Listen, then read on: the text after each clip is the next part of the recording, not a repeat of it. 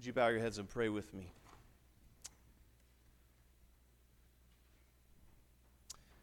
Father, may the words of my mouth and the meditations of all of our hearts be pleasing to you. Jesus Christ, our rock, our Redeemer. Lord, would you help us to hear what you are saying this evening by the Spirit? Would you knit our hearts together in love at the beginning of these great three days? We ask this all in the matchless name of Jesus Christ. Amen. Amen. We're in John chapter 13. John chapter 13 tonight. I encourage you to open your Bible if you have your Bible there. Tonight we gather on Maundy Thursday, which is a fancy way to say Commandment Thursday, Mandate Thursday, to remember, or else to know again, to know something again. That's what remembering is, to know again a particular moment in the life of Jesus, a, a scene that is summarized at the end of John 13 with these words. Hear this from verse 34, just a few verses after our gospel reading. A new commandment, Jesus says, I give to you that you love one another. Just as I have loved you, you also are to love one another. By this, all people will know that you are my disciples if you have love for one another. Our, our principal lectionary reading every year on this Thursday is from John 13. And so we have the secondary option. Principal means first, that's first choice. There's a secondary option from Luke 22. Now, we've done both of those readings over the years, but one thing I love about reading from John 13, and specifically what I read in the midst of everyone here this evening, is the lack of clarity, the lack of clarity about what is meant by mandate, or else what is the commandment? What is Commandment Thursday? Which is it? Is the commandment from the end of John 13? Is it love one another? Why isn't that our reading, right? I, I don't know. Uh, why isn't that our reading? Or two, if it's from Luke 22, what does Jesus say at the Last Supper in Luke 22? Do this in remembrance of me. We're, we're about to do that. Is that the commandment? Or, third option from our text, John chapter 13, at the very end of our reading in verse 14, you also ought to wash one another's feet. For I have given you an example that you also should do just as I have done to you. So, which is it? Which mandate? Mandate Commandment Thursday. Now, I recently learned from a new West Virginia friend of mine. He's, a, he's an all star pastor. His name is Scott. Uh, he's a pastor in the Church of God. In the Church of God, and I recently learned from Scott that they celebrate three ordinances of the church, three in the Church of God. Now, we, we call ordinances sacraments. There's a differentiation of language there. But he says that Christ ordered three sacraments holy baptism, the Lord's Supper, and foot washing. I thought that was pretty cool. I think that's really cool, actually. Now, some people think, and this is a common way to put the Bible together or else make sense of the Bible, they would say that Old Testament equals commandment. That's that's what people would characterize a lot of laws, a lot of commandments in the Old Testament. And then New Testament is gospel. That's a common way to divide up the Bible or else try to make sense of Scripture. But that's not the best way to think about the Bible. And we've done this many times before. At, at least one reason why is the reality that in the New Testament, Jesus gives tons of commandments. They're commandments on almost every page of the gospel. And one of the distinctions between any old commandment, any old commandment that Jesus gives in various different places, and a sacrament or else an ordinance of the church is that there is a physical component. So there's a lot of commandments. Some of them rise, have risen in the history of the church to a level of a sacrament. And there's a physical component to it so, baptism in real water. That's kind of how you do it, right? You can't get baptized online, it doesn't work. You have to eat real bread and drink real wine. You can't do that disembodied in any other way. And as my friend Scott uh, practices, washing feet with real water. You can totally understand how that would have developed in the church. So, which is it? Which is the mandate? Which is the commandment? Foot washing is an ancient tradition. In the first century, in the first century, a common sign of hospitality if you walked into someone's home is that someone in that house, a servant, would wash your feet as you took off your sandals to enter into that house. And in the late second century, St. Tertullian, he, he recounts the practice of washing one another's feet before coming to the Lord's table. This is an ancient tradition. So, Jesus, who is the host, this is his home, he's the host of the meal, the head of the household, he comes to the table, to this fellowship meal with his disciples as the lowliest of servants. At this paschal feast, or else the feast of the Passover, which Nate read about from Exodus 12, with his disciples, he begins the meal by kneeling. This is, this is strange. He sets the table as the host, he provides the food, and John will say in this gospel that he is the food. He's, he's providing the food, and he is the food. He is also, though, the servant of all. He is the lowest of the low. The hospitable host washes feet. So Tertullian was right. My friend Scott is right. So which is it? Which, which is the mandate? You guys love this, but I'm just going to say yes. I'm going to say yes to the answer. Which is it? Yes is the answer. Which is it? Jesus commands his disciples to be hospitable as he is hospitable, to welcome everyone that he welcomes. And how does he do this? He does it from below, he doesn't do it from above. He, he doesn't operate like this, he operates from below to love as he loves, as he says later in this upper room discourse, to feast with him in his presence, to enter into the waters of baptism, to go low because he did it first. This is, this is the mandate, this is the commandment. It's all of it together. So let's focus our attention a little bit on John 13 in our gospel reading what is, what is the commandment uh, articulated in John chapter 13, verses 1 through 15? And here's my main idea tonight we cannot know, we cannot know Christ without embodied love. Let me say that again. We cannot know Christ without embodied love, physical, embodied, tangible love. To say it positively, you, Christian, and I could say this as well, you came to know Christ because of embodied love. I can say that without, without question. You came to know Christ because someone embodied the love of Christ to you. There's a word, and it's two pretty common words in the New Testament. That there's a word group actually that's repeated 10 times in these verses in John chapter 13. And here is the word, or else the word group, know, or else knowledge or understanding. It's mentioned 10 times in this text. And both words are used in verse 7, John chapter 13 and verse 7. What I am doing, you do not understand now. You don't know now. You don't know right now, but afterward you will understand. Both of these words are used in the same verse and it's, it's communicating the same idea. John's gospel, John's gospel, you've heard me preach about this before, it's a big barbecue from beginning to end. That's how John characterizes his gospel. One of the things that scholars think is interesting about John's gospel in particular is that there is no institution of the Lord's Supper. But John is saying from the very beginning to the very end, Jesus is. Where he is, there is a feast. All the feast days point to Jesus over and over again in John's gospel. In other words, it's a big barbecue. And that's how the, our sermon text begins in John chapter 13, verse 1. It's a feast. Jesus comes to the feast of the Passover with his disciples, and the text says he knew that his hour had come. He knew that his hour had come to die.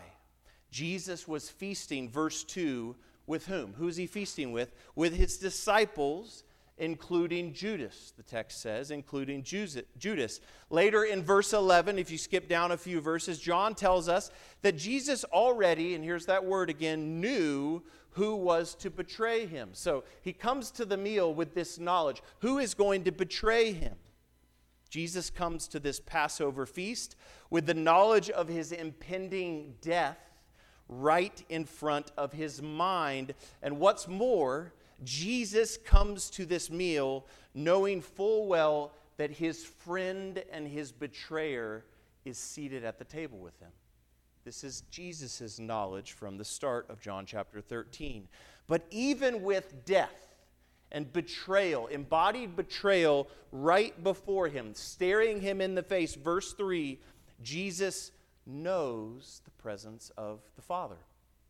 He knows the Father's presence with him. He is not alone. And then in verse 4, John chapter 13 and verse 4, Jesus gets on his knees to wash his disciples' feet.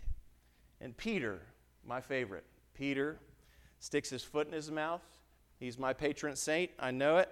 Um, verse 6, Peter says, No way, first time, no way you're washing my feet, Jesus. That's inappropriate. Inappropriate. Verse 7, Jesus responds to Peter, You don't, and here's the word again, know. You don't know what I'm doing, but soon you will know. You don't know what I'm, you don't understand what's happening right here, but soon you will know. Verse 8, still Peter says, No way. With death and betrayal still before him, still Jesus is patient with stubborn Peter. I must wash, he says. I must wash everyone who is mine. If I don't wash you, you have nothing. I have to wash you, Peter, or you'll have nothing. In verse 9, Peter responds to Jesus, Well, then don't just wash my feet, dunk me. That's what Peter says. Oh, we love Peter. He's so zealous. Don't just wash my feet. I want you to wash me from head to toe. And Jesus, like a patient father to a very self assured son, he responds again. And this, this action, he says, in other words, this action is figural. It's pointing to something else. He points forward to Peter in his response. He points forward to a time when his disciples will have been washed. They will have been washed and cleansed from head to toe. And I think this is pointing to the waters of baptism to the washing of the regeneration of the Holy Spirit. And Jesus says, I will completely cleanse you one day, Peter. But what I'm doing here this night only points to that cleansing. It only points to that cleansing. I'm washing your feet. That's it. I'm just washing your feet, Peter. In verse 12, do you know what I have done to you? Do you know what I have done to you? You see, the disciples, they didn't know, not yet, but they would know. They would know afterward. After what? After Jesus gave them bread and wine at this meal, at this table, after Jesus would tell Peter that he would deny him, after Judas would sell him out for money, after Peter would deny Jesus three times, even as Jesus stood alone falsely accused as he was being beaten to a pulp. After bloody, thirsty Jesus would carry a tree. Think about this carry a tree large enough to hold a grown man. He would carry a tree on his back up a mountain, already bruised and bloody. After they witnessed his hands and feet being nailed to that tree, after they all ran away, if they all ran away, after they wept alone because of their betrayal, after they disbelieved that Jesus was alive when they were told for the first time, after they fell down before the risen Lord Jesus afraid, afraid because they had first disbelieved, after they walked with him for 40 days after his resurrection, and they ate with him over and over again. They ate with him. After he physically ascended to heaven, after they were cleansed in baptismal water and washed and filled with the Holy Spirit, they didn't know yet, but they would know afterward, Jesus says. If I, then, your Lord and teacher, have washed your feet, you also ought to wash one another's feet. For I have given you an example that you also should do just as I have done to you. Now, all of us here, all of us here, we have been given the gift of hindsight. This, this story is a past tense story, in other words. We can look back with clear vision. And we, like Jesus in this story, we already know what Jesus knew at that meal. We already have that information, so it's hard for us to sort of situate ourselves in the minds of the disciples because we confess every week Christ has died, Christ is risen, Christ will come again. We already know what's coming. We already know, but do you really want to know Jesus? To really know him? We, every one of us who loves Jesus, we know Jesus because we have encountered real people, embodied servant leaders who have physically served us. Some of those were our parents by God's grace. To know Jesus means humbling ourselves, repenting of our Peter like pride. I don't want to be served, I want to do the serving. It means humbling ourselves and receiving loving service done to us. In other words, what happens to us. Baptism, we come with open hands, we don't set the table. And we don't truly know Jesus, according to John 13, until he serves us. He embodies, he serves us and cleanses us physically, even. And then we embody his love in service of others. We desperately, we desperately need embodied practices to know to know is not just a head thing, in other words. To know Jesus is not just about getting information or doctrine into our head. Holy baptism is real water. The Lord's Supper with physical bread and wine, foot washing, processional crosses, all the processionals and things that we do, the hard wood of the cross, or else the cross around your neck, even right now. And not just in church liturgies, but our home practices, embodied sacrificial love in our homes every day. We desperately need this. We cannot know Christ without experiencing this embodied love. Knowledge without love, the Apostle Paul says, is nothing. It's meaningless. It's, it's not fruitful. It doesn't do anything. It's just noise. It's just noise. Love is nothing if it's not followed by sacrificial patience, Peter or Paul says. Love must be accompanied with kindness. Don't you know what I'm talking about? You can love someone in the moment. Um, you can love them even when they're, you know, very difficult to be with. You can show patience with them. But if you don't continually show kindness to them, guess what you're going to do in a couple hours later? you're going to be like, man, that, they were a real jerk to me, right? You got to show kindness over and over again. Love does not envy. Love does not boast. Love isn't arrogant. Love isn't rude. Love doesn't insist on getting his own way. And this, in embodied, real, tangible, practiced ways over and over again, this is how we know anything. This is how we trust anyone. Do as I have done to you little practices. Here's the reality. I think it's an inescapable reality of what it means to be human. Little practices that help us know Christ, little washings that remind us that we have already been cleansed by Christ. You can even redeem a bath time ritual with your children. Remember your baptism, kids, even as you're taking a bath or a shower little repeated signs of God's hospitality on display in a church. In our homes, giving and receiving forgiveness, even and especially when we are exhausted or else we're afraid or we don't feel like we deserve it, even in those moments when we are staring death in the face, And many of us know people who have done that faithfully. What a gift. When the one who has betrayed you sits at the same table across from you. A lot of you have experienced that. And maybe it's someone who will betray you and you don't know that yet. Jesus invites us to get on our knees, to get on your knees, to fight for patience and peace, to daily fight for kindness, this embodied love that we desperately need. It's hard and it's painful and it's physical and it's messy. This is the knowledge. This is what it means to know Christ. Now, let me relieve a little bit of felt tension in the room.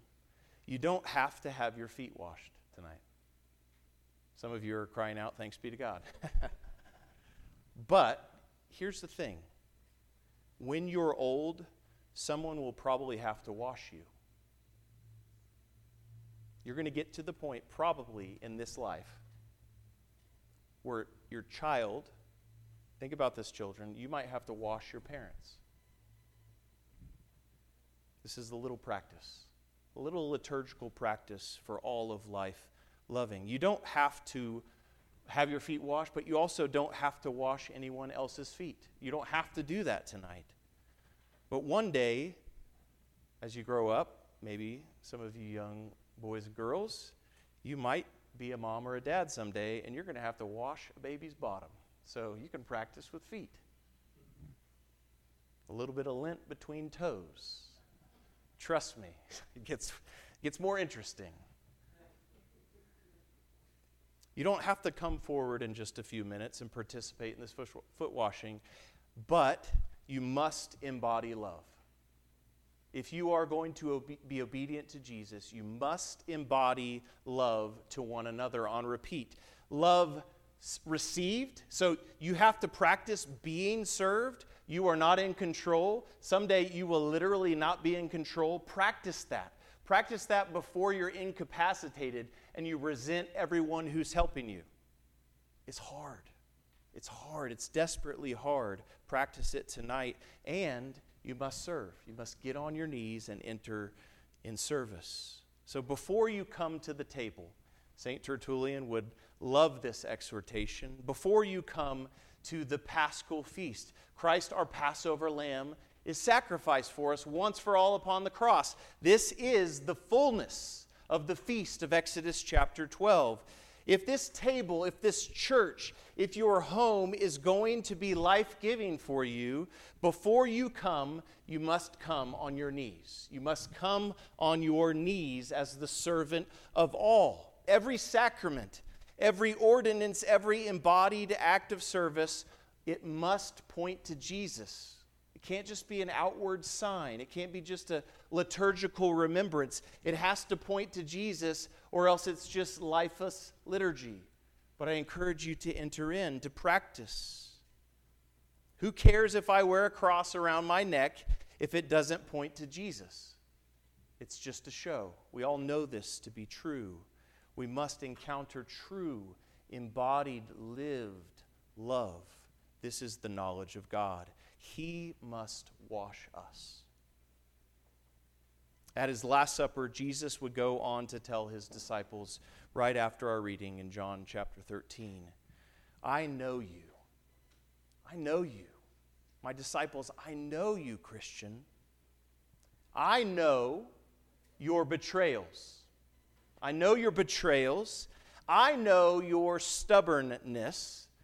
Yes, toddler Peter. Yes, toddler Chris. I know your stubbornness. I know your sin, but still I choose the cross set before me. I still choose that. I see you, all of you, and I choose you, he says. I must wash you. I must wash you. I will wash you. All of you. I'm going to do it. All of you, all your sins, all your sorrows. I'm going to do that for you. Let me wash your feet. And afterward, after you're cleansed by me, he invites his disciples. He says, Follow me. Get on your knees. Take up your cross. Even die. Die for others. And this is the easy yoke of the gospel. Carrying the cross of Christ in your life is lighter than every other thing that you try to bear on your own. If you try on your own, if you don't receive the washing of others, if you don't at the first receive the washing of regeneration from God, then you cannot serve. You have to receive, you have to experience, and you have to serve. This is the light yoke of the gospel. If you know these things, if you know these things, blessed are you if you do them. In the name of the Father, and of the Son, and of the Holy Spirit. Amen.